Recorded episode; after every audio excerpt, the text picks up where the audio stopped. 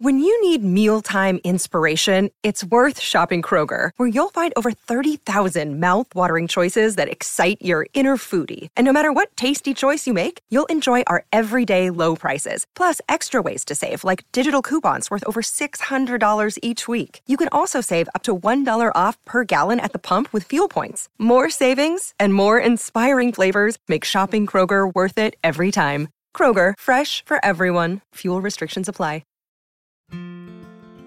Today's poem, inspired by the theme of tranquility, captures the essence of peace and serenity amidst life's chaos.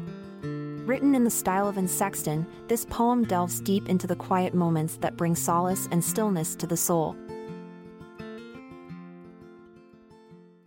In a small town where the sun hugged the earth, lived a woman named Rosalind, with eyes of hearth.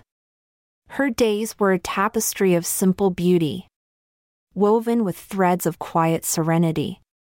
Each morning, she'd rise with the dawn's soft kiss, greet the day with a silent, graceful bliss.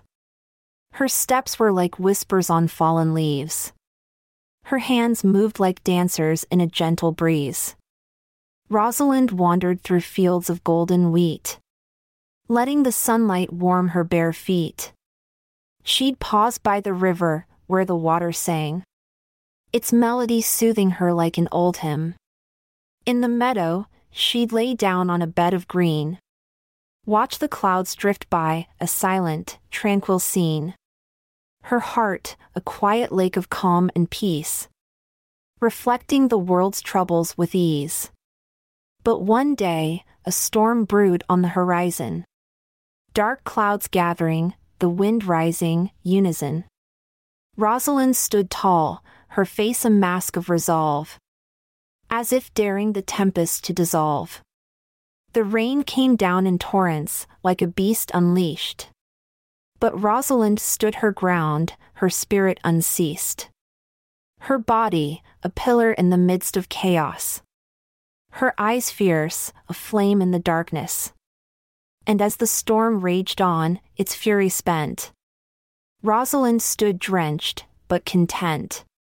For in the midst of turmoil, she had found her core, a tranquility that would forever soar.